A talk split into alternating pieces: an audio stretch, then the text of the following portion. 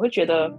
天哪，零零后就在我的印象里面，零零后不是还穿着纸尿布在面前晃来晃去吗？怎么突然间就这么大了？你就把它当做就是两个成年人的对话就好。他说：“天哪，我没有觉得，我经常跟你沟通的时候，我没有完全没有觉得你比我大十几岁，然后就就觉得我们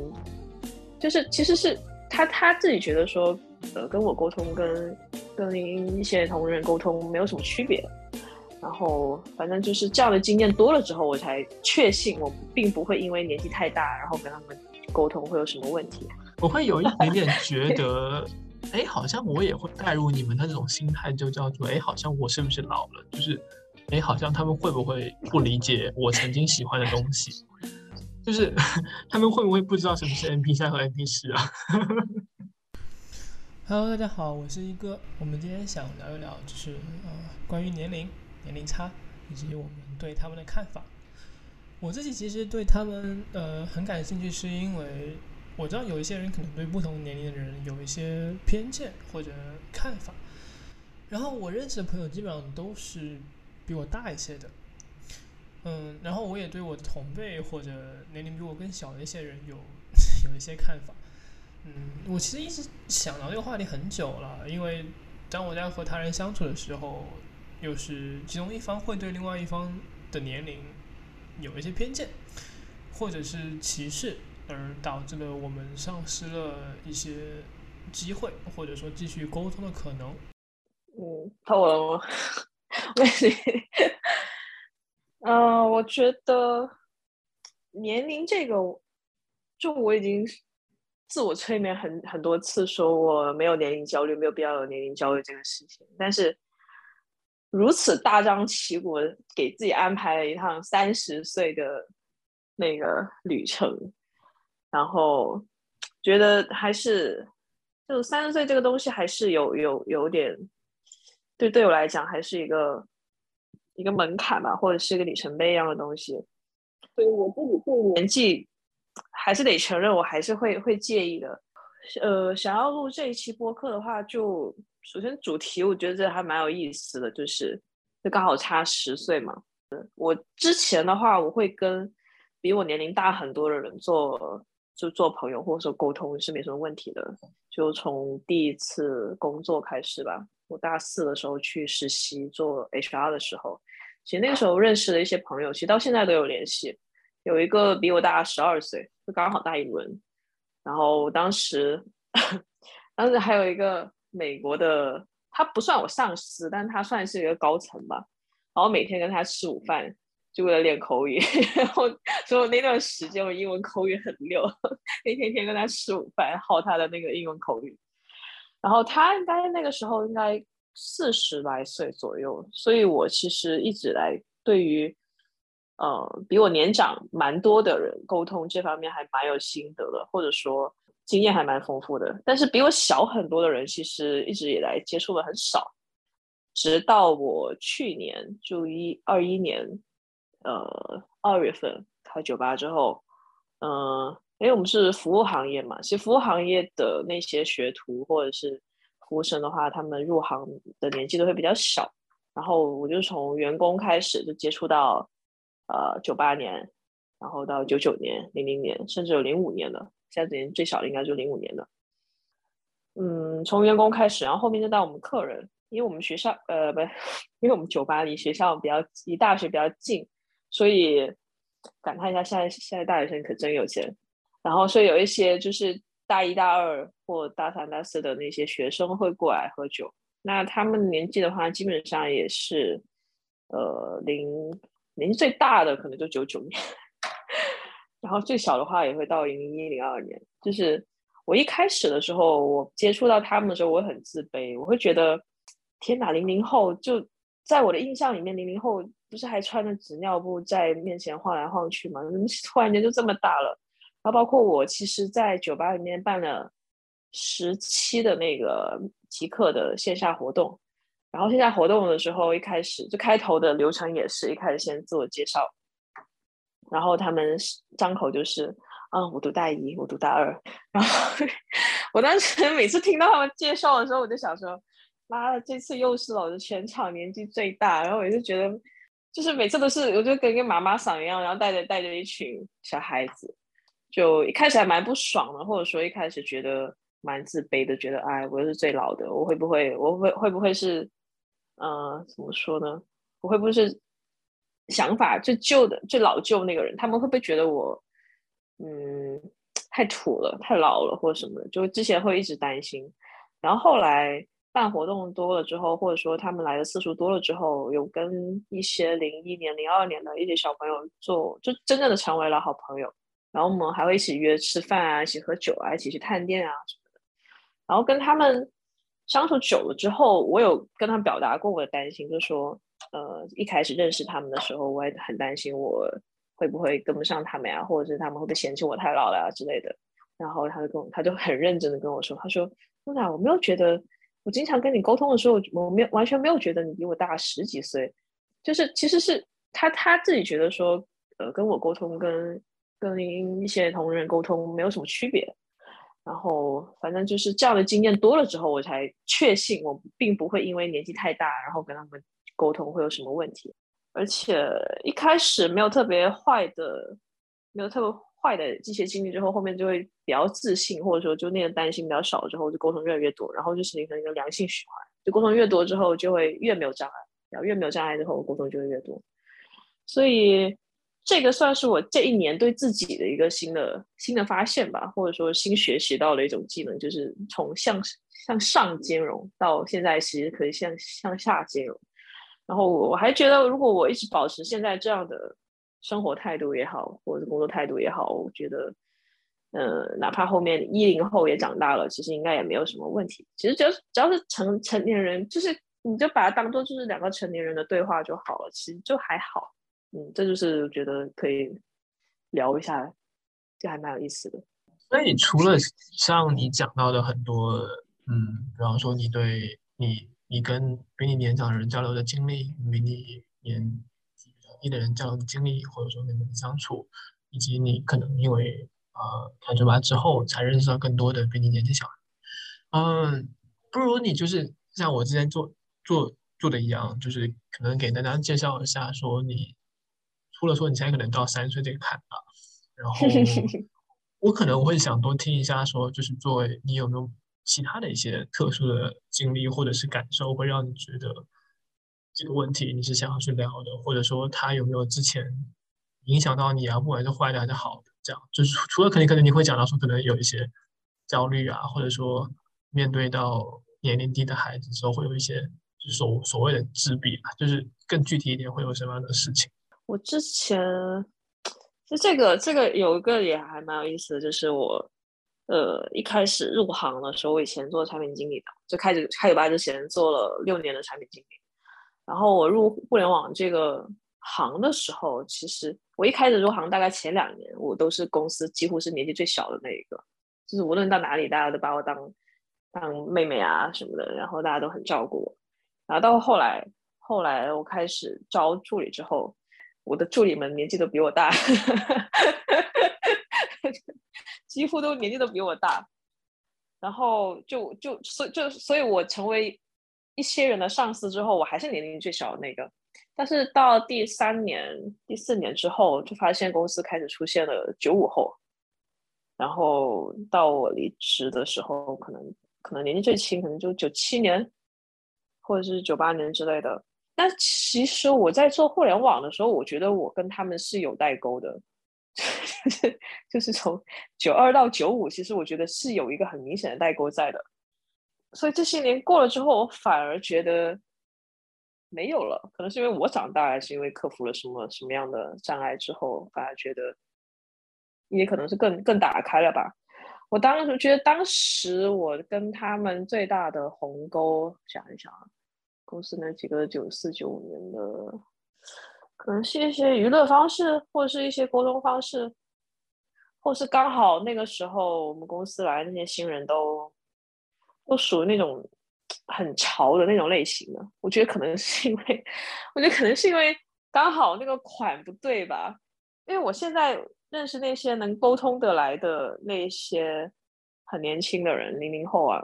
觉得我们有一些共性，就还蛮蛮那个什么，感觉我们都还蛮某种程度上讲还蛮朴素的，就是，哎，我不知道怎么说，真的有突然才才想到这一点，就我以前以前确实是有遇到有红沟，就真的就是我，就我以前是那种会有一种应激反应，就是就是不小心问到知道别人年纪的时候，他就说他九五年、九六年、九七年，我可能下意识的说啊小屁孩，哼，我才不要跟你玩，可能我我可能会主动把他们排斥在我的生命以外，就这当时的偏见嘛。然后，所以我其实一开始开酒吧遇到他们零零后的时候，我其实我也是不太想搭理他们。但是毕竟开门接客、开门迎客，又不能把自己客人赶走，就一开始只是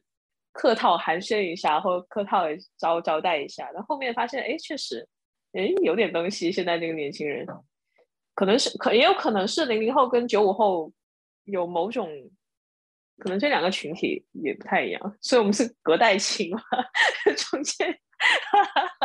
中间九五年到九七年被我排斥在外面，然后再往下可能又可以了，我也不知道，反正这一点还蛮蛮那个什么的。天啊，我生活中好像真的断层了耶，好像真的没有特别多九五到九七的朋友，要不然就是我的同龄人，要不然就是。九八到零五年的，那如果按照你这个思路去追溯的话，那你跟我真正聊得来，或者说看起来可能比较亲，那也蛮有趣的。因为其实在我小学和我上初中的时候吧，我那一我那个班的年龄段基本上是从。零三零二到零一，然后我高中的话可能是从九九到零零年的都有，就比方说在在同一个班级，在同一个年级里。你你之前讲到说什么对什么九五后或者说对零五后可能有那种感觉，甚至是偏见或者是下意识的不接受。我发现我也我我我自己也有，这还蛮奇怪的，就是我会发现，比方说我在某些地方认识可能现在是初中的，现在是高中生，可能是。零五后可能是，甚至是一零后啊。现在一一零后现在都十二岁了，就是啊，对，我会我 我会有一点点觉得，哎，好像我也会带入你们的那种心态，就叫做，哎，好像我是不是老了？就是，哎，好像他们会不会不理解我曾经喜欢的东西？他们会不会不知道什么是 M P 三和 M P 四啊？是真不知道，很多人真的不知道。我我我之前有想过，就是为什么会存在这种偏见？很多鸿沟其实不是主观造成的，很多很多东西其实是客观造成的。例如说，啊，就拿个简单易懂的，然后好。假如说我很喜欢听周杰伦，是吧？那你听周杰伦吧？但很多零零后可能根本不知道周杰伦是谁啊。之前不是微博还引发一场大战吗？没有人认识周杰伦，结果那些叔叔阿姨们 连夜帮周杰伦刷榜，把那个谁刷下去了。那就是我，我们可能会下意识觉得我们不是一个年代的人，我们就可能就没有什么共同爱好或者共同话题。我们是成长于互联网那一代的人，然后我们我年轻我还年幼的时候，压根就没有互联网这种东西。我们平时的玩乐可能真的就是也不至于玩泥巴，但就就是实体经济啊，但是就没有什么从小就抱着个手机或者抱着个电脑在那边玩。所以觉得我如果说我们成长的年代差太远的话，可能天然就会觉得说我们应该没有什么共同话题，所以可能那个偏见，我我觉得可能是因为这个很客观的原因。我突然想到，就是现在可能很多，包括我的我的表弟或者说表妹啊，或者是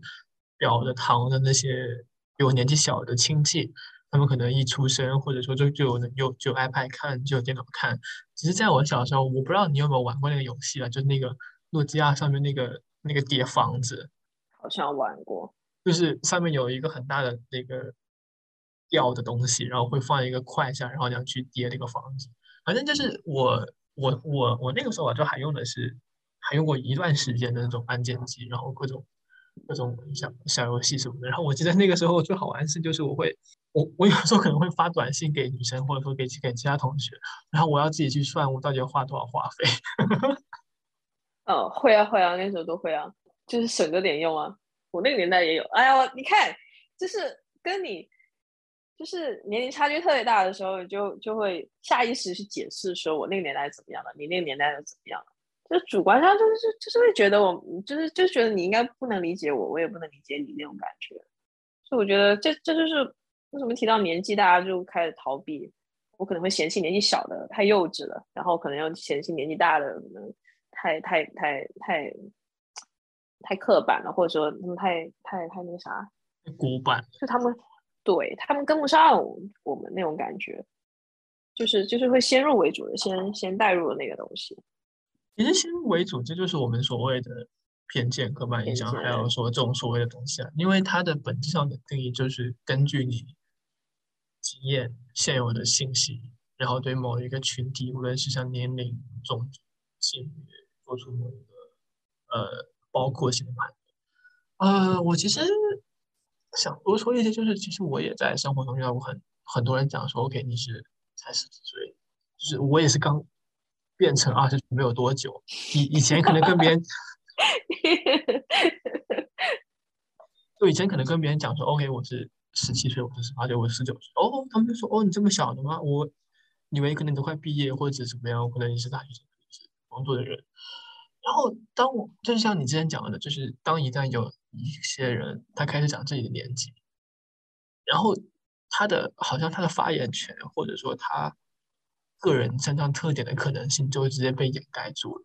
然后他整个人的全貌就被那个年龄后面的标签。给覆盖住，就是他，我能理解说，很多时候我我们只只是在以一种开玩笑的方式去沟通，但很多时候那样的氛围会造成一些不好的结果。我有些时候啊，就可以讲我自己的例子，我有些时候呃会显得比较较真，因为我个人性格的问题。但是，嗯，我会看到说，现在大多数人因为开玩笑成了习惯，然后有些时候会让你真的会觉得某些开玩笑内容是真的。但有些时候我不会去应和他们的玩笑或者他们的情绪，是因为我不想让他让让你们继续觉得那个东西应该是真的，或者说我我应该去去配合你们的情绪。就是我就我我会觉得有些东西你应该去认真。就比方说，如果你真的觉得年龄之间的鸿沟，或者说代际之间的区别，甚至说什么的代沟啦。真的跟某些客观因素有关的话，那你难道不想去问一下，你们到底在喜欢什么东西吗？你难道真的会因为他是零零后，你就觉得他不听周杰伦吗？就那我难道我一个零二后的人，我就不应该听，我就不应该，我就不应该听周华健吗？其实这个这个还还这个，其实我跟他们做朋友有有一个比较比较功利的想法了，就是我从一开始听到他们是零零后，就其实还。蛮蛮排斥的，就我会蛮排斥的，或者说我会比较怂，就觉得说不想不想在他们面前露怯，就想保持那种成熟稳重的大人形象这样子。但后来我还是强迫我自己走出那一步，就还是跟他们沟通，跟他们聊。就是还有个比较功利的想法，就是就是如果我现在不跟零零后沟通，那再过十年、再过五年，一零后出来了，我也不跟他们沟通。那这样的话，有可能我真的会变成客观上意义那种很古板的人。就我其实是想要知道他们现在到底在想什么的，但是我的假设其实还是我们是不能互相理解的。但是我我还是有那个行动力，是踏出那一步。就我得我得先了解，就我我是带着那种偏见，然后我我我也没打算打破偏见，但是我想了解他是怎么样的。但没想到就居然就打破了我对于这个年龄差的一个一个偏见。后来发现我们完全沟通完全没有问题，就好像。有一个基友，然后我叫他 K K，然后也是，就是他很喜欢文学，然后我我上岛之后就随意就是就在玉山岛上面那个民宿里面很多书嘛，就随随手抽了一本，然后看那个作者写的石黑一雄，这个这个作者我没有看过他的书，但是我知道他获得了诺贝尔文学奖嘛，然后我想哎那反正闲着闲着就就就躲被窝里面看那个书，没想到他居然是 K K 最爱的作家。然后我跟他就是聊这个作家，一个就是，然后后来我又看了两本那个作家的书吧，反正就是跟他聊那个作家是完全完全没有任何问题的。就是哪怕嗯，我们处处在年代客观是不一样的，你你你可能十岁就开始上网了，我要二十岁才开始上网，但其实但其实我们上网只是一个工具而已嘛，只是一种方式而已嘛。那你上网是为了什么嘛？那我我以前我可能看的纸质书，你现在看电子书，那他妈还是书呀。就是 就是那我们讨论书的内容就好了，谁管你看的是纸质书还是电子书？就是其实抛开那些形式或抛开那些我们自己认为客观的东西之后，其实本质的底层需求都还是一样的。你爱好再多，还有就是玩游戏、看书、电影、旅游，什么什么什么的，就是都是那些啊。那那以前年 年代古老的时候，我还试过。小学的时候在电，就是学校会强制你交几块钱去看那种露天影院，然后就看那种那种什么爱国片啊什么片。那我当时是坐在操场上面看的电影，跟你后来能在 IMAX 影厅里面看那种三 D、四 D 电影，那本质上你还是电影嘛。那我们完全可以聊电影的内容啊，呃，抛弃它的形式。就是有了那几个成功经验之后，我就发现啊，零零后就零零后了，反正也能聊。包括我自己员工也是，其实我觉得，嗯，为什么现在我们会越来越有偏见？其实以前会我会觉得互联网应该是一个打破偏见的地方，后来发现并不是，它其实会把我们的偏见会更加深我们的偏见。就是说，以前就是你再往前二十年，根本就没有所谓的零零后、九零后、八零后这种说法，但就是从那个八零后那一代，他妈的，就是开始造那种词语出来之后。啊，八零后是那最不行那一代，然后变成九零后是不行那一代，现在就变成零零后是不行那一代，就是人为的把人分为那几个类型之后，然后他们就开始对立起来。就这个东西其实也是人为的啊，就是就是互联网好像是放大了这种你自以为会有的差距，但其实也还好，没有没有想象中的那么那么那么严重。我可以我可以跟你讲一个冷知识。就是在英文里面，其实 “teenager” 青年人这个词，真正被发明也不过才五十年。然后我还记得，就是可能很多人现在不了解，就以前深圳卫视有一个综艺叫做《年那个年代秀》，你知道吗？他们会好像看看过，他们会 把那个。他们会请两个，对，会会每一个年代请两个嘉宾，都是明星或者是歌手这样子，然后有从九零后、八零、六零到七零都有，然后会回答一些问题，然后去闯关什么的，然后或者是去看那个年代有特征的一些影视作品，或者说一些这个文文艺的一些象征吧，然后让让他们去猜那些什么东西，然后会有什么奖品，就是 突然想到那个，我觉得。你可能是因为你的职业缘故，还有你的经验吧，会想到说，其实很多东西发掘到真正的底层需求都是差不多的。比方说，你我们现在上网是获取信息，以前可能在网络流行之前嘛，那是书本，可能是报纸，或者说其他的方式，电电视来获取其他的信息。我觉得真正真真正，嗯，我我觉得真正我们可能以为会有代沟，像你之前讲的，并不是偏主观上的原因，而是偏客观上的，就是因为我们。在一些场合和场景下，没有去试图像你说一样去去真正去打破这个偏见给我们带来那种先入为主的印象。比方说，我们可能听不同歌手、看不同电影，我们就觉得你是灵魂，你就不是周杰伦，然后就不跟你聊天，或者说我们有代沟。这五个字你可能觉得没什么，但其实它可能就是会让你内心觉得说我不值得跟他继续聊，或者说我们聊我们聊下去是没有意义的。其实还蛮恐怖的吧？啊，我觉得这是蛮偷懒的。我前我再补充一个，就是你刚刚说到职业原因，其实其实我在开直播之前，我在在做产品经理的时候，我是我的职业素养其实也要求我要做一个了解全年龄层的人，就是你用户什么样的人都有。然后产品经理要有一个能力，就是可以五秒内切换你的角色嘛，就好像我要做一个功能，假设就是个按钮好了，那我到底它的它要多大？然后，然后它要放在哪里？中间还是左边还是右边？然后要考虑什么左一手、右一手，然后看不看得清或怎么样？然后那个时候就是你要迅速的带入不同的用户群体嘛。我操，我突然间忘记那个词语叫什么。然后我会，我会，我可以五秒之内切换切换那个角色。例如说，我我们 app 是十八岁到八十八岁都能用。我以前以前有个很经典的讨论，就是跟我的。产品同事们一个经典讨论，就是争论这个功能要不要这么做的时候，然后他就说：“我觉得这样就可以啊。”然后啊，那时候应该是我当时说我那个助理的时候，他说：“我觉得这样就可以啊，我用起来就很好啊。”我说：“那五十岁的人怎么办？啊，六十岁的人怎么办？那他点不到，他就是用不到嘛，那他怎么办嘛？那你这个按钮你不能只考虑三十岁以下的人呢？那他三十岁以上的人怎么办？你有没有看过我们的用户群体？那那虽然少是吧，百分之可能百分之六十六七十都是三十岁以下的，那剩下百分之二十多的人就不重要了吗？他们也很重要啊。那你就不能只考虑那部分人啊。所以其实我，你从如果从职业职业习惯来讲的话，其实以前当产品经理的时候，我就有就有种刻意让自己去了解，就是全年龄层的人，就不仅仅就是说年轻人，或者说我们这一代的人的人。其实你说的这一点之后就沿沿沿袭下来了。你说的这一点跟我现在学东西是差不多，因为我是专业是学传媒，然后主要学课程是跟广告相关的。就是 我之前看过一场辩论赛，然后那个辩论主的主题叫做“时尚是被发现还是创造的”，然后说时尚是被呃发现的那一边，就是说其，就是他们评委最后啦讲到说，其实现在很多广告公司或者说创意，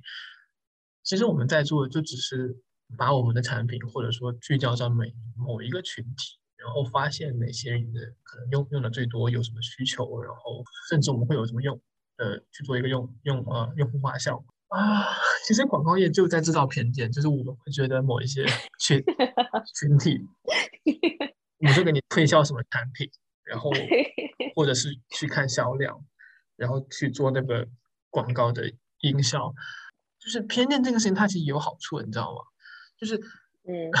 因为我听到一个讲法，或者说研究，就是其实我们大脑中大脑的活动，占我们人所需，就是消耗能量很大一部分。但是其实，比方说偏见跟刻板印象，比方说我认为你是女生，你就是柔弱的，你就是比方说身体是很软的，比方说你就吃的很少，它也许不是真的，但它能帮我做出更快、更简单的决决策，然后能减少我需要消耗的能量和我这个决策的过程。你这个很像进化心理学会聊的事情，其实就是你大脑在偷懒啊，就是因为用这个，就是好像我我我微信，就是微信你好友的话，不是可以打那个标签吗？我的标签最高记录可能有一百多个，一两百个标签。就我本质上是一个很爱给别人，包括自己打标签的人，因为这样很快、很迅速，就是就是我要做很多判断的时候，就我我可能。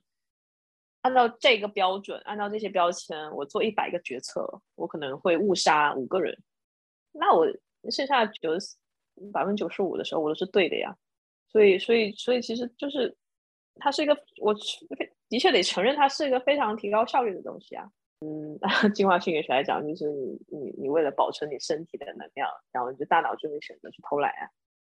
就包括我刚刚，你刚刚说那个，觉得有偏见。然后那个什么的话，就会是一个很恐怖的事情。然后我会觉得是一件，是一件大脑还蛮懒惰的事，就是人也蛮懒惰的事情。你先先入为主这样，然后你会把你你跟他沟通里面所有不顺畅的点，你都归纳为算了，就是因为年纪差异，所以才产生这样的问题。你没有去深究里面深层原因到底是什么，肯定不会那么简单，就是年龄的问题啊。但是你如果把所有的理由都推给年龄的话，你就不用去处理这段关系了。但是这样的话，首先你在偷懒嘛，因为你没有真正去去了解、去研究这个问题根本原因是什么。其实你根本没有解决任何问题，你只是把这个人排除掉而已，反正提高你个人效率而已。但这个现象也完全可以在我们回到前面去，你你说你可能会觉得互联网的产生可能会让人们打破偏见，或者说去认识更多的。事物的面向，然后为什么现在看起来好像我们每一个人都在走进一个解放，或者说只去认识我们呃类似的同事的朋友，或者说去类似观念的人，嗯，因为我这个人其实老看辩论比赛，然后其中有一个辩题就叫做互联网或者说互联网环境是不是真真真的是一个信息解放？其实还有一种说法就是互联网其实是一张看不见摸不着的草原，而我们每一个人都只是像被就是。弱小的羊，然后被看不见的牧羊犬往一个方向去赶，就是我们会觉得好像说我们在看我们要找的东西，但其实如果不是你主动去寻找、去探索的信息，那就是你被喂的信息。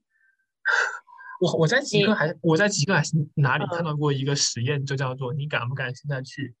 把你的抖音和小红书关闭你的个性化推荐，你会受你会受不了的。你有没有看过纪录片讲那个互联网的那个监视主义？哇靠，那片真的太屌了，太太太屌了！就是讲网飞那个吗？互联网不是监视主义，就是讲互联互联网，就讲谷歌啊、Facebook 啊，就是所谓的算法，就是怎么怎么算计你的。这也是为什么我现在很讨厌互联网的原因，很讨厌互联网行业的原因。就是你刚刚说广告其实在制造偏见，其实互联网也是用尽各种手段来获取用户的注意力嘛，就是看谁能抢得到你更多的时间嘛。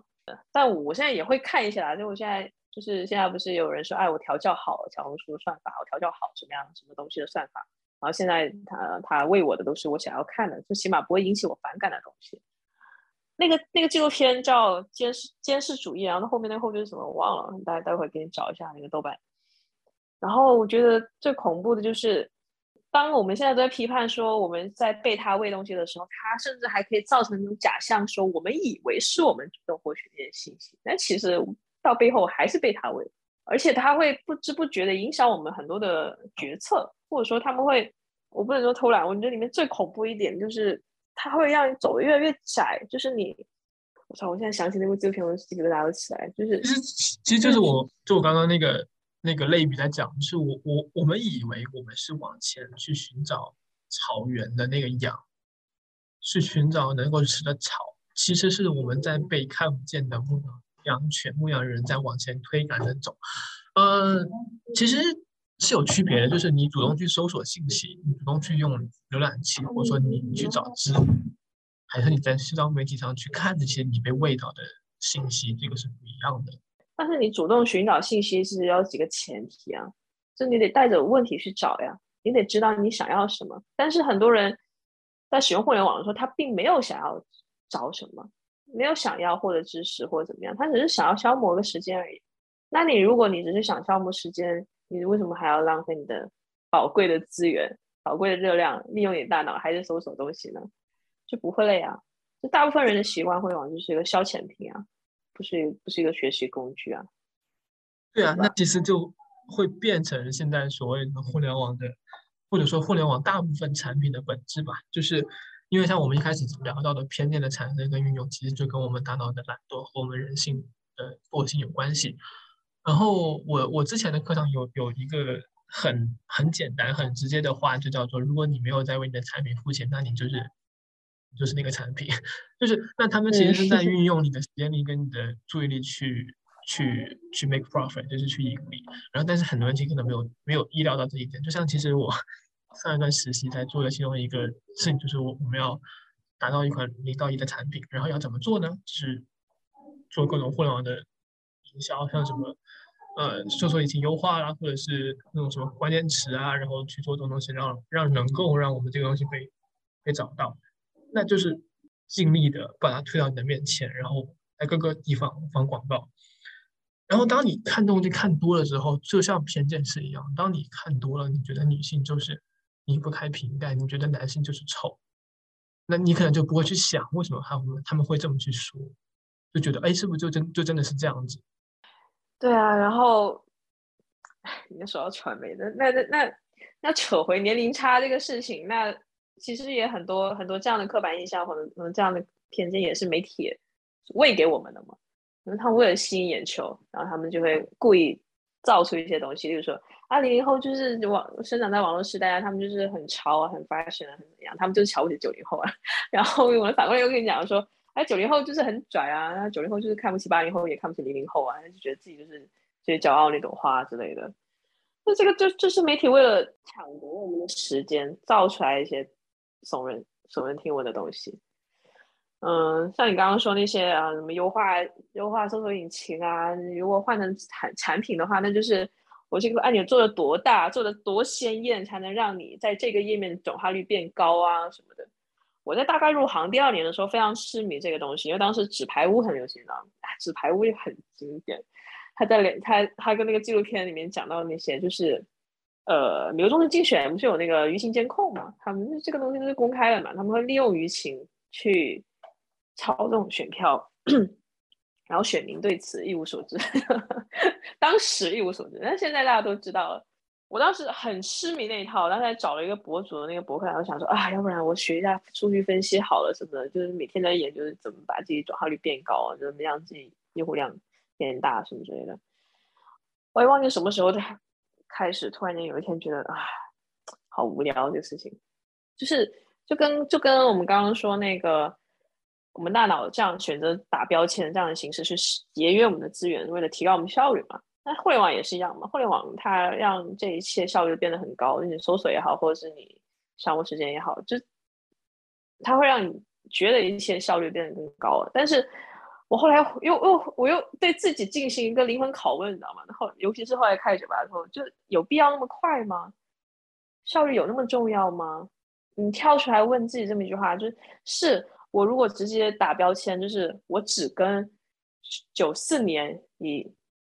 以前的人交往就好了，那当然我我可能就会避免一些麻烦，就是说，哎，年纪小人可能会嘲笑我，哎呀，你居然听周杰伦，你好老啊什么之类的。那可能一百个零零后，可能就出那么一个人会这样讲话，那其他九十九个就是因为我这个事情被我排除掉了。那我要因为我要避免这一个人对我的伤害，排除掉一百一百个人吗？那当然效率很高啊，因为我排除掉之后，可能我这这辈子都不会有人跟我说，哎，你好老啊，你居然听周杰伦。但是我失去了那一百个人之后，可能那一百个人能给我带来一些别的启发，或者是他们可能有一些人也也能成为很好的朋友。但我这样就这样放弃那那一批人了。那那我浪费一点我的宝贵的资源，慢一点去了解每一个零零后的想法，又会怎么样呢？其实我我就是我离开互联网之后，或者说我后来厌倦互联网，就觉得一切都求快，就为了那百分之零点一的增长率，然后百分之百分之五的那个转化率。So what？那怎样？不会怎样啊，世界没有变得更美好呀。其实我知道这个这个问题的解法在哪里，就是 因为我上一段实习做的是我们那个产品出海，就是我忘了是去年是吴晓波还是谁，就是说中中国互联网公司的困境就在于他们他们没办法搞搞全球化。你想，脸书、像推特、像抖音，为什么现在能这么火？为什么现在 TikTok 是全世界最火爆的 App？因为它的那个软件在哪都都能用。你如果像国内的产品，永永永永远是为中文界面、为中文用户服服务的话，你只能在那个小圈里面去竞争。而中国的发展又很晚，你又只能去争取那一小撮的会用智能手机的有学识的人。那你肯定要内卷，因为你用户群体本身就本身就只有那么大。然后我想回回回到你你之前讲那个周杰伦的例子。就比方说，我其实我也不喜欢周杰伦，我是零零后，我可能会更喜欢红，喜欢听陶喆，喜欢听谁？陶喆，陶喆是那个年代的好吗？陶喆哪里？陶喆比比周杰伦还早很多，就是我也没有很多。就比方说，他他九七年就发歌了，但但是就是我我我。喜欢他们的原因就在于，如果你要深究下去，就是我喜欢他们的歌词、他们的作曲。比方说，陶喆跟王力宏很很多曲是他们自己做的，或者说很多词是陶陶喆自己写的，或者说像林俊杰的曲也也都很棒。那我为什么会可能会不不喜欢周杰伦？我我没有跟朋友圈甚至很多我的同辈，或者说比我更老十几岁人十十几岁那么喜欢周杰伦，是因为他的好多歌都歌词会听不清，或者很快，或者我觉得他的背景太吵了。我觉得没有很，并不是那么有意思，或者说他他的歌词的含义没有我想要的那么深刻。那我是不是是不是他们所谓的偏见里面的零零后呢？对我对我不喜欢周杰伦，那就不了解，或者都不喜欢周杰伦，那我们就不是一类人。那其实这个点就很荒谬，你知道吗？就是你要去看背后到底是因为什么？那我们难道真的有这么忙吗？就是那其实背后就是可能对你去接触人的这种偏好或喜好有关系。就是你在看待陶喆跟周杰伦的时候，其实你有一个客观的条件，就是我为什么会喜欢周杰伦？就反过来讲吧，我并不是因为他咬字不清晰，或他咬字很清晰，或因为什么喜欢他。我其实喜欢周杰伦，或者说我会听周杰伦，其实是被迫的。我一开始知道周杰伦，你知道为为什么吗？那时候我应该读初一还是初二，然后我当时是为了上英语课，那时候还用磁带，你知道吗？磁带弟弟有没有见过？然后 A B 面我知道了，好不好？我还买，我还买那个机机器要要按下去的，我就不知道吗？然后我那个时候学这时候要读课文，然后我怎么办？你知道吗？然后我就把那个往回卷一点，然后就跟我妈说：“哎，我还在听。”我跟你讲，你可以无限听那个东西，或者去翻那个 A B 面，或者说我其实一晚上，或者说我一晚上应该要去听两面，然后我一直在听 A 面，然后就然后 再拖时间。呃，每个教室的前面都会有一个非常大的那个、那个、那个播那个磁带的那个机，然后当时为了学英语嘛，就都都是英语老师拿来放磁带的。然后每每一天的每一个那个那个叫什么课间休息的时间，我们的班长他特别爱周杰伦，他就拿周杰伦那几个专辑翻来覆去播，翻来覆去播。所以我那几年一直都是，我其实原来可能没有那么喜欢，但是 因为真的听的太多了，所以。我现在听周杰伦的时候，并不会去认真的去想他的旋律怎么样，或他词写的怎么样，他只是说是代表我那几年，就是他会勾起我青春期的一些回忆而已。其实他对我来讲是情怀大于他的艺术价值吧，所以我我压根就不会再去比较说什么，哎呀，陶喆写的词怎么样，周杰伦写的词怎么样。我就说一听到周杰伦，或者一听到。那个李王心凌就是哦，青春啊，那已经是二十年前，然后就开始感叹我自己有多老，就是这样。对，所以所以如果聊这个的话，那那那零零后确实没什么好聊的，因为你们确实没有没有说当时周杰伦一出专辑，然后我可能就是从那个，甚至可能呃在公交车啊，或者在去亲戚家的时候，他们早上做早饭的时候会听那个收音机，然后那个电台主持人当时就会放周杰伦的歌。所以我当时是没有地方能逃，你懂吗？我跳出那个教室，跳就离开那个班长之后，我走在大街上，那些什么电信营业厅啊、卖手机的呀，或者怎么样，那大喇叭放的也还是周杰伦的歌。所以对我来讲，它其实代表我的一个青春的回忆，它会迅速让我勾起来那时候的那时候的记忆，让我想起来，哇，都二十年过去了，就这样子一个感慨。就就这种就是客观客观的不一样了，我觉得就就是这样。这个事情其实也。还蛮好玩，这样就是你刚刚讲的那个故事，完全可以在我这里转换成另外两个面向。就是当我们之前在讲 互联网产品是怎么影响我我我们对某个事物的认识，那其实你那个收音机，你那个可能他那个对某个唱片的营销，它也是媒体在做的事情，也是我们广告公司在做的事情。我们在想办法如何要把这个产品放在你面前，让你觉得你对它感兴趣。比方说，我为什么会喜欢？周华健的歌是因为我舅舅，我以前杭州带我从机场到他家，然后去住一段时间，然后他就特别喜欢放周华健的歌，我就会一直听。就比方说，在在在在像我我们家好了，我我我爸妈可能在开车的时候会放那个《千千阙歌》，那种这首很老的，就是 比较老的粤语歌了。然后就是就你会说，难道这这这些东西我们以前都是都是自己去选择的吗？其实也。也不一定是，但是在过程中我就不会对那些东西产产生反感，或者说我就接受了，可能就一直在听，然后觉得就很好听。你说到周华健，我又想起一个故事，哎，个人经验太丰富了。我在大三、大四时级的时候，我当 HR 之前，我还当了一个多月的中学老师。然后那个时候是一三年年底，那个时候，那应该是我第一次接触零零后。就那时候带的那那一届学生，他是刚上初一，就是在一三年的时候刚上初一，那他们应该就零零后，就是零一年或者是零零年的。然后当时我是做他们的心理老师嘛，就心理老师加上兼职的班主任，那，就那六个星期应该是一个半月。然后 为什么提到周华健呢？是因为有一有一节课，我们的主题叫友谊，周华健最经典一首歌叫什么？朋友。然后这首歌他妈比我还老，你知道吗？然后我当时就是做 PPT 的时候说，哎，最后就是 这一节课的结束的时候，我就我就我当时想好台本，知道吗？就说同学们，那我们友谊今天就讲到这里了哈，那我们接下来欣赏个 MV，来自周华健的朋友。然后就开点开那个 MV，结果你知道吗？结果那节课的效果就是剩下来的五分钟，我看到我。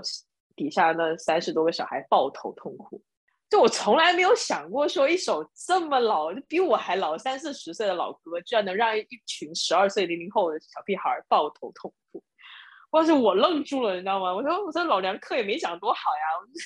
我就是 我就是学校强制我去的实习而已。然后我说这首歌居然能引起他们共鸣，我当时其实放这首歌有点有点怕他们会笑我，你知道吗？说哎呀，这是我爸听的歌或者我妈听的歌什么之类的。然后一想到他们就抱头痛哭，然后我就说，我当时在讲台上面愣愣了一下，我就问为什么要哭啊？他们说，他们从小学刚上初中嘛，他说我要想我的同学，想我的小学同学，因为他们很多是从小学直升到初一的。然后他们小学，因为我读小学的时候，我们那个十八线城市，我是每年都分班的，所以因为每年都分班，就没有什么没有什么分离焦虑，你知道吗？就每年都分开。但他们很多，他们这从小小学一年级到六年级都是同一个班，就是你从小就跟同一批小小伙伴一起长大，然后到初一的时候就面临了你人生中第一次分离那种感觉，然后你就到一个完全陌生的班，所以那首歌一放出来，他们开始抱头痛哭，然后。就是你说你刚刚讲到周华健，或者刚刚我们聊到说你你也会听周杰伦什么的，我就说其实就是还是回到那个，就无论说我当年我听周华健，我是拿磁带来听，我在电视机上面偶尔能看到哪个电视台在播他的 MV，我才能看到这个 MV，或者说你们现在在手机上看，你在电脑上看，首先这个东西真的是一个很好的艺术艺术作品，就它真的是可以让让可能六零后、五零后一直到零零后、一零后都能因为这首歌。会会会感动到，所以就悠悠回到一开始说那个是什么方式，其实并没有那么重要，就是只要这个东西足够好，就大家其实都能感受到，这都是人是吧？你都是七情六欲都一样的，就并不会并不会说你年纪大了就怎样，你年纪小了会怎么样，对啊，猜一下，没什么大不了。你猜一下，我初中的时候，男同学之间最流就是最流行的、最能代表友谊的歌曲是什么？大概五六年前吧。你初中五六年前 那些，我想想，五六年前是一五年吗？差不多就我我大学毕业那年。我好像很久没有听什么新的歌手的歌耶。还有什么朋友？应该不是周华健吧？不是刚刚那首啊？不是刚刚那首啊？筷子兄弟的老老男孩。啊，对对对，那首那首歌歌词真的也很不错，我跟你讲。是很不错。当时我在宿舍跟朋友看，呃，跟舍友看，好像他都看哭了。我是觉得还好。后来不是有，就是他什么，反哎，你们反正是我我我记得那个时候音乐课末要唱歌，然后就我就跟另外一个男同男同学去唱这首歌，就想到我们都是广东人嘛，其实讲讲到朋友应该唱那个很有名的朋友。啊，对对对对，那那那那也是，但那个那个真太老了，那个真的。我很想多聊一聊你一开始讲到说，那你自己的对年年年年龄的焦虑，还有所谓的面对年龄小男生，就是朋友的这种自闭的心态，在你看来，或者说到现在有有那些改变，或者说去去反思。就我其实回到刚刚说那个，呃，我们人为的把人划划分为九零后、零零后、八零后之后。然后下意识会躲那种人，就是一部分是我觉得是有点偷懒了，另外一部分我觉得是逃避一个一个一个事实，就是我们可能对自己的年龄是一个自卑的东西，就我们认为这个很重要，而且我认为我是处于一个劣劣势，所以我才会下意识的去逃避，就不一定说我是讨厌你们，而是因为说我害怕你，就是觉得啊一对比，我觉得我好老，就真的 真的很客观，你知道吗？就是。就本来可能每天自己待着，没有觉得自己有多老，然后一跟那些年轻人待着说，哇靠，这群人都比我年轻十二岁，那种那种感觉就会很不爽。那其实这个是侧面反映了我的一个心理，就是三十岁真的很老，然后老就是一个很弱势的东西，我才会有那样的心态。所以到后来，我现在其实还是难免会有一些小焦虑啦，但其实。就也还好，首先是是之前就是因为打开自己，然后跟他们沟通之后，发现并没有什么了不起的嘛，就是慢慢就觉得有一些成功经验之后，后面就会更自信的去跟一些零零后沟通。然后现在的话，就是呃，为什么说三十岁生日这个东西对我那么重要呢？是因为过了之后，我就可以正式宣告我要破罐子破摔了。就像你刚刚说，很长一段时间，你跟别人你跟别人说你几岁的时候，你就说一开头吧，就啊，我十八、十九、二十，呃，十八、十九、十七这样。那我以前也是啊，我多少岁？我说二十多。那我现在完全不能用二十多了，我只要过了生日那天，我说我三十岁。对，我以前会觉得说我我快三十岁，现在我就是我就是三十岁。然后感觉就是可以理所应当的说很多事情啊，就有有一点点破罐子破摔的那种感觉，就是嗯，承认自己是个大龄单身女青年，可以用这个为借口去做一些什么东西一样。就比如说以前二十来岁的时候，可能别人会催说啊，你要不要结婚？要不要找男朋友啊？要不要怎么样？然后你到三十岁，就大家就是 约定俗成啊，你没救了，就就不会理你，不会催你。就然后我就可以更理所应当的躺平，说对啊，我这辈子就是不结婚，不生小孩，然后也不想谈恋爱，这样反而会放松一点，就没有没有那种执念了，就反而会更放松一点。反正是三十岁，你还能把我怎么样？对啊，我老娘就是老啊，怎样？然后就就那种感觉。所以，所以我觉得这是还蛮蛮重要的时间节点。然后过了之后，就觉得也没什么大不了的。那个对于年龄的执念，其实归根结底还是跟我之前跟你在讨论说，你不是发过一条帖子，就是讨论你可能以以前那，作为女生可能就对身材会有一些要求跟期待，或许我可能之前会陷入一种想法，就是可能我要符合某一类人的期待。其实很多时候，大家在催婚或者是讲你婚恋和年龄的关系的时候，都只是在用一种开玩笑和嘲讽的心态，他们并不在乎你到底结不结婚，到底跟什么人去结婚，他们只是觉得看起来很好，因为。很多问题其实，你回到底层都是要认识到一个一个最重要的事情，就是叫做你是到底是谁要为你的人生去负责，是你自己。就是我们每一个人并不是说都在一条起跑线上去跑，可能每个可能有的人出生就还能进汤匙，比方说美国总统罗斯福，其实他们家特特特特别富有，住住豪宅，就是有有管家 whatever。然后我们要认识到说我们到底是。在做什么，或者说为了谁做什么，并并不是说你家长说让你去催婚，让你去找工作，你就觉得那是对的。也许在以前，可能你是小孩子，你可能还没有真正的思考能力去判断对错，你可能连道德是什么都不知道，什么重要什么什么能力，那你就先去学，先去积累知识，然后你再去做这些判断。你要先有一个资料库，你才能去做分析。我觉得很多人可能都会被所谓的“三十而立”这四个字给骗了，就觉得就就很好玩，就是那你三十。你立的是要干嘛呢？你要立什么？你要 你你是要立什么？你是那比方说我好了，我现在是二十岁，我在读大二，那可能我二十一、二十二岁是大学本科毕业，那可能有的人他二十六八岁才博士毕业，或者说三十多岁才博士毕业，真正去进入这个社会去找工作，他可能不出学校，他就在学校里继续做老师，对不对？那还有人会说什么？学校是象牙塔啦，什么你又不懂社会啦，这种偏见还是要分情况来看，就你要去看具体的情况。就是说，就是三十而立这个点，它好就好，但因为它的情况不同，它不像有的话，比方说，呃，知之为知之，不知为不知，或者说说于不识于人这种偏价值层面的话，你是可以把它从古代拉回来继续去用。但是面对这种年龄的这种言论和价值。它不一定适用于现代，现代的不确定性太高了。你不像说以前可能医疗也没也不好，对不对？然后又是战乱时期，你可能你十八岁或者说你十五岁就要结婚生孩子，或者说你就要二十岁就要当爸爸，二三十多岁可能就当爷爷了。你你这种事情你还不立，你在干嘛？就是在摆烂，是不是？所以就是又又回到刚刚说，一句话你急什么嘛？你三十岁又怎么样嘛？就是也也没什么大不了的呀，不也不会怎么样啊，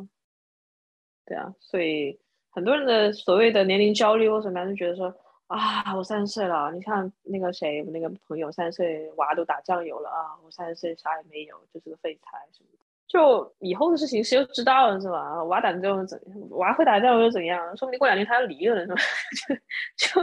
就就你结婚了又怎样是吧？不结婚又又怎样？其实也没什么了不起的。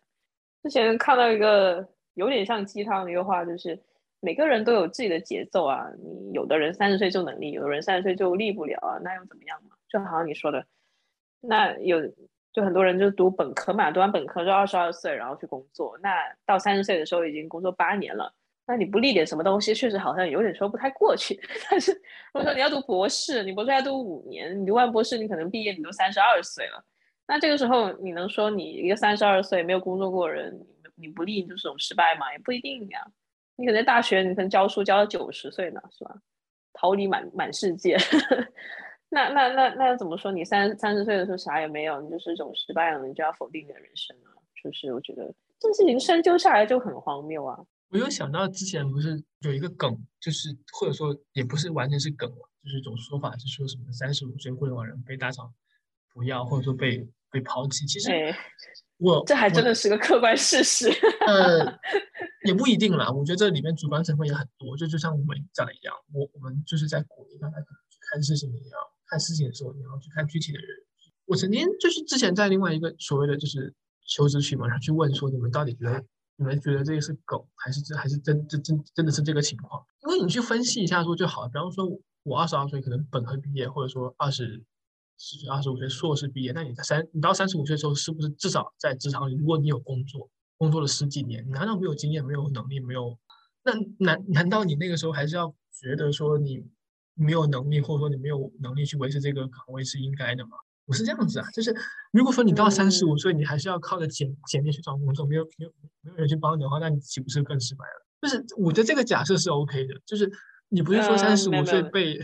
三十五岁被被被裁，或者说你你没有工作，就好像就觉得这个年龄的人是被抛弃的，就是那你要去看他到底是为什么。对，但确实，嗯，你刚刚那个有一点点优越感的点在于就是就是还真的很多人，他如果被裁，他真的一无所有，他可能压根没有想过自己会被裁。就这个被裁不一定是因为他三十五岁了，就有可能他刚好就是刚他刚好就是三十五岁，像你说的，他已经工作，假设他二十五岁毕业，工作十年了，是吧？还在这家公司很有能力，然后但是他可能是因为这个业务线不行，就可能是因为这个业务线的一个 leader 能力不行，那整条线被砍。然后他就被裁，刚好他又三十五岁，那他就就再次证实了这个三十五岁互联网怎样怎样那那个那个问题。然后那他可能就是一个不幸的打工者而已，但但但那个时候他可能十年，他可能做的是同样一件事情。就所谓的之前说，哎，你要去大厂做螺丝钉，还是说你去小公司更灵活，你会变成更更更多面的一个多面手。就这这一类人，可能真的被裁之后，可能别的公司也去不了，然后他也只能投简历，他要创业，他也没钱，也没有没有能力。这部分人确实是客观存在，但是你不能说他们就是失败的呀，就是他们，呃，我可能也要优越感一下，我可能就就他们可能他们是活得比较没有危机感的这这么一部分人，就他们觉得这个、啊这是个大企业，就是就是我可以在这里当一辈子螺丝钉，就是可能可能战略上脑战略上就是对自己人生规划的那种战略上可能有点小偷懒，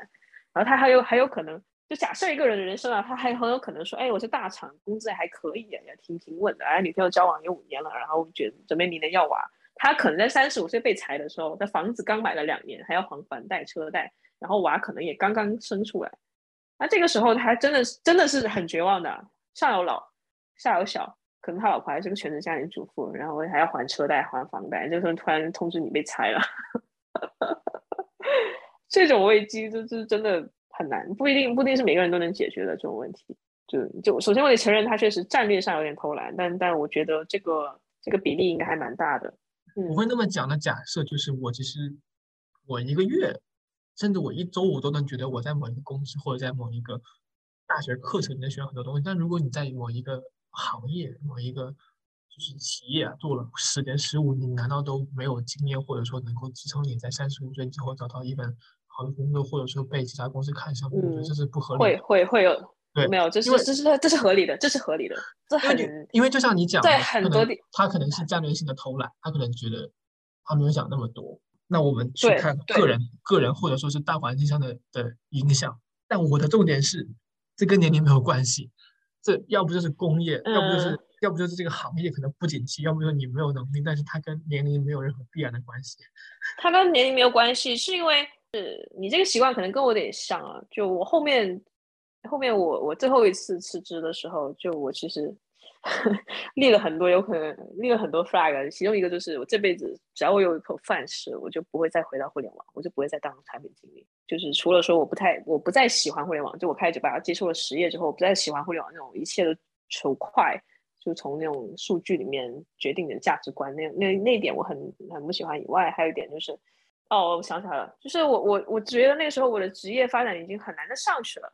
除非说你再给我一个很重要的岗位，然后我下面有几百万的用户，要不然我已经很难从我的岗位里面得到成就感，你懂吗？就是我觉得我没有在进步了。就我入职一年，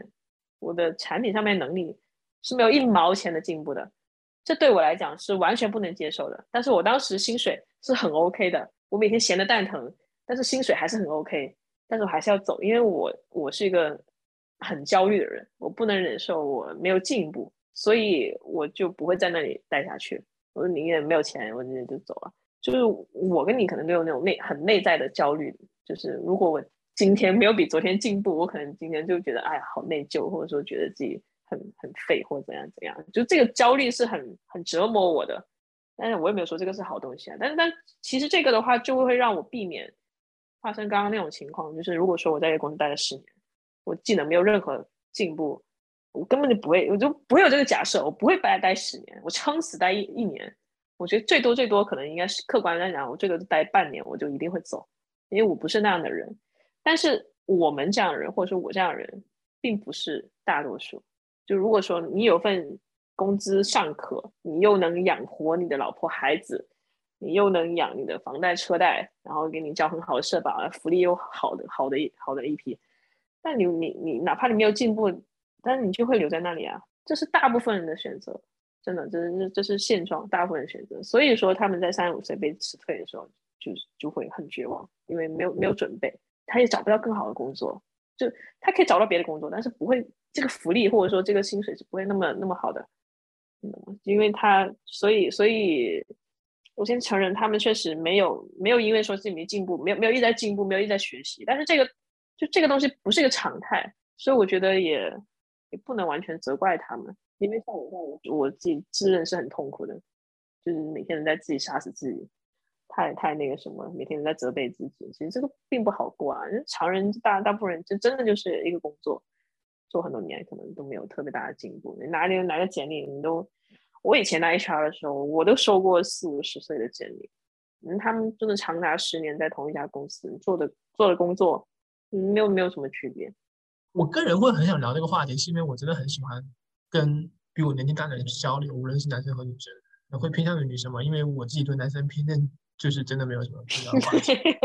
因为我又不玩，我又不玩游戏，然后我又我又不喝酒，然后也不玩游，就是就是会就会有时候去出去玩什么，也也不买什么名牌的衣服啊、表什么的，或者是就是太多的没有重叠的爱好，会让我有自己的偏见，就觉得那我可能不去选择那部分人去交了，因为因为因为我的样本已已已经足够了。然后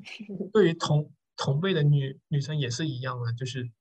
不会像我一样会想思考一些问问问题会比较深啊，或者说会比较认认真的，或者说他们会偏开玩笑，或者说追求一种物质的东西。一方面我 满足不了，另一方面是我也没有那么多的去追求跟热爱。但是同时，一方面我认识的，比方说你跟其他的年龄比我大一些的女生的朋友，或者说像这种姐姐，我会觉得，那我确实很享受这种沟通的过程。然后确实，然后因为我个人的喜欢，我会喜欢在这种沟通过程得到真正的启发。而不是所谓现在互联网的环境让我们觉得你就应该被，或者说你就应该同意我，不然就是什么什么有一个词叫做什么不合时宜啊，或者是呃打破氛围的。那我们现在好像很经常会陷入一种状态，就叫做我是不好讲一些反对意见，或者是就跟大家一起开，就跟大家一起开玩笑就好了。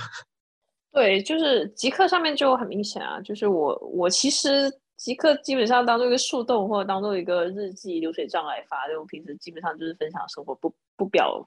没有任何表态。就我我基本上是没有跟着任何什么时事也好啊，或者八卦也好什么的，我从来没有，几乎没有没有表达过任何态度，是因为我不太想那些反对的人来影响我的心情。我觉得保持我的心情平静是一件非常重要的事情。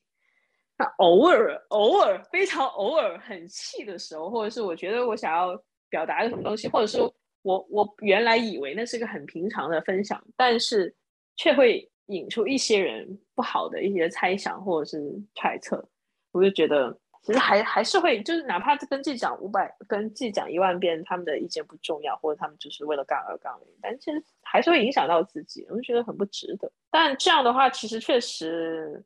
就互联网就变得很无聊。或者说就是接触到的内容就会变得很无聊，因为没有人开开始，没有人敢讲真话，或者没有人敢去表态了。而且我其实其实最近两年也发现一个现象，就是就是我以为我只是在跟你非常友好、非常理性的去讨论一件事情而已，但是旁边的观众就会觉得说你们刚在吵架，怎么怎么样？他们以为我们在吵架，但其实我们当事人，我们两个人都觉得没什么，我们只是讨论这件事情而已。例如说，假设说我们就讨论陶喆跟周杰伦谁作词能力比较好，是吧？那那那可能因为我偏好周杰伦，你偏好陶喆，然后你你就会你就是说。你看陶喆的词写的多好，他怎样怎样怎样多有意境。因为周杰伦不就是会堆砌那些词语而已嘛？那方文山不就那样，呃，用用一些古风东西，就装装那种噱头来骗骗骗骗女孩子。那陶喆就他就可以把把那些那么平常的事情写那么浪漫或怎么样。你可能我们可能就两个人这样这样这样争论或者是讨论。就在我看来，就是也不能说我是女生，我本人是一个情绪会波动非常大的人。然后我在争论的时候，我可能会。表情比较狰狞，或者说我的语气可能会特别的严重，那旁边人可能真的以为我们俩在吵架。但其实我跟你聊完之后，一般这种讨论是没有任何结论的。就我依然会站周杰伦，你依然会站陶喆。那我们俩就是进行了一次沟通，比较激烈的沟通，或者说比较激烈的意见交流。就到最后，你可能就说好了，我承认周杰伦的词没有，就也没有三十分那么差了，就可以给个四十分了，就是这样。可能就是大家互互让一步，这个这个这个这个争论就结束了。那旁边的人可能觉得说，哇，你旁边人可能就开始传八卦，你知道吗？哎，你看那个谁，那个谁刚吵架耶，他们待会是不是要他们今晚会打起来或者怎样怎样？那可能就八卦就传传开了。就可能过了两天之后，有人跟我说，哎，我听说你跟那个谁最近吵架了。我说还没有啊。他说，哎，你那天我们在吵什么什么东西？我说没有啊，我们就是很很友好的讨论而已啊。他们说，哦，你们看起来很像吵架，就是他们会认为我们。在吵架，而且他们认为这是个不好的东西，他们把它当八卦来传，就把它当做一个很负面的东西来传。但其实我不知道是因为跟那个年代也没有关系，就是或者说中国人或者是怎样，就是大家是逃避，大家是会逃避这种争论的。但我觉得这个是个很好的沟通呀，就跟你们打辩论赛一样，你又不是你又不是真的吵，你就是大家互相抛一些论点。你把辩论赛当成一种游戏的话，它就是一种语言的游戏而已啊。那我我也只不过说我在跟我的朋友互相交流我们的数据库，就我跟你讲一下周杰伦优点是什么，你再跟我讲一下陶喆的优点是什么，然后开阔一下彼此的眼界，仅此而已。我已经遇过很多次这个样这这样子的了的事情了。呃，我以前在互联网公司工作的时候，我是一个情绪特别激动的产品经理，经常跟开发吵架，天天吵，而且我不仅跟开发吵，我跟客服都能吵得起来，我跟客服部门、市场部门、设计部门。每个部门我都能吵，我有一次最高记录就是一从早上十点进办公室之后，一路吵了五个部门，然后到后来，然后到后面后面就是把连的受不了了，然后我就我就搬到了别的办公室去去坐着，因为因为会影响到办公。我跟他们所谓的吵完或者所谓的争执完之后，我们中午还是会一起吃饭，我们下午还是会一起喝咖啡。我觉得这个这个工作上面的争论并不会影响我跟他们的友谊，但是别人可能就觉得我们在吵架或怎么样。我觉得这一点其实也蛮不好的。其实很多事情你没有说开的话，就就大家就永远都活在偏见里面，大家永远都都活在自己的想象里面。你你永远都觉得零零后不听周杰伦，然后永远都觉得九零后是不接纳零零后的。我觉得这样真的不太好。为什么不多认识点人呢？你这样的话，真的把把你自己完全就躲在自己的房间里面了，你就真的只活在自己的世界了。就跟那个黑镜里面第一季有一集一样，就是。你就坐在四面都是玻璃墙的一个房间住一辈子，然后玻璃墙上面投射出来的所有东西都是你喜欢的，你会你会接受的东西，你的世界就就真的就就只有那么大了。好，我觉得关于关于年龄还有这些偏见，其实差不多。呃，这里我我们已经聊了很多我们对于年龄的看法，以及我们就是为什么会有这个现象，还有我们自己一些经历，我觉得还蛮有意思的，就是真正展开来讲，因为我觉得。不同年龄的人，他的本质区别只能是在于你们经历的不同。而年龄越大的人，他们经历的越多，不代表不代表他们越懂得越好，或者说懂得越越厉害。只是说他们的经历可能会更多元，会给你比你可能看某一件事情会看得更透，或者就或者说他们的承受能力会更好。比方说我在小学小小的时候可能摔一跤会哭，或者说会留印子；我长大之后摔一跤可能都麻了，或者说流血了。我还是得走，还得站起来，就是就是你可能那种就是你的韧性是不同的，对于某一种事情的感受还有承受能力是这样子。就是如果你非要讲说我现在讲就是不同年龄的人到底到底有什么本质上不可逾逾越的鸿沟的话，其实没有这个东西。你刚刚说那个，在我看来也是一个很典型的偏见，就是觉得年人年年纪，其实你刚刚其实有有，就是相当于你间接你承认了有个偏见，就是你年龄越大，你的承受能力是越强的，就你韧性会越强，然后你经历的东西会比较多，会比较多元。就还是我刚刚那个例子，如果你一直躲在你自己的房间里面的话，就你躲在自己世界里面的话，你你活了十八岁、二十八岁、三十八岁、四十八岁，你每你每一天见都是同一批人，你每天看到的世界都是一样的。他其实并不会比，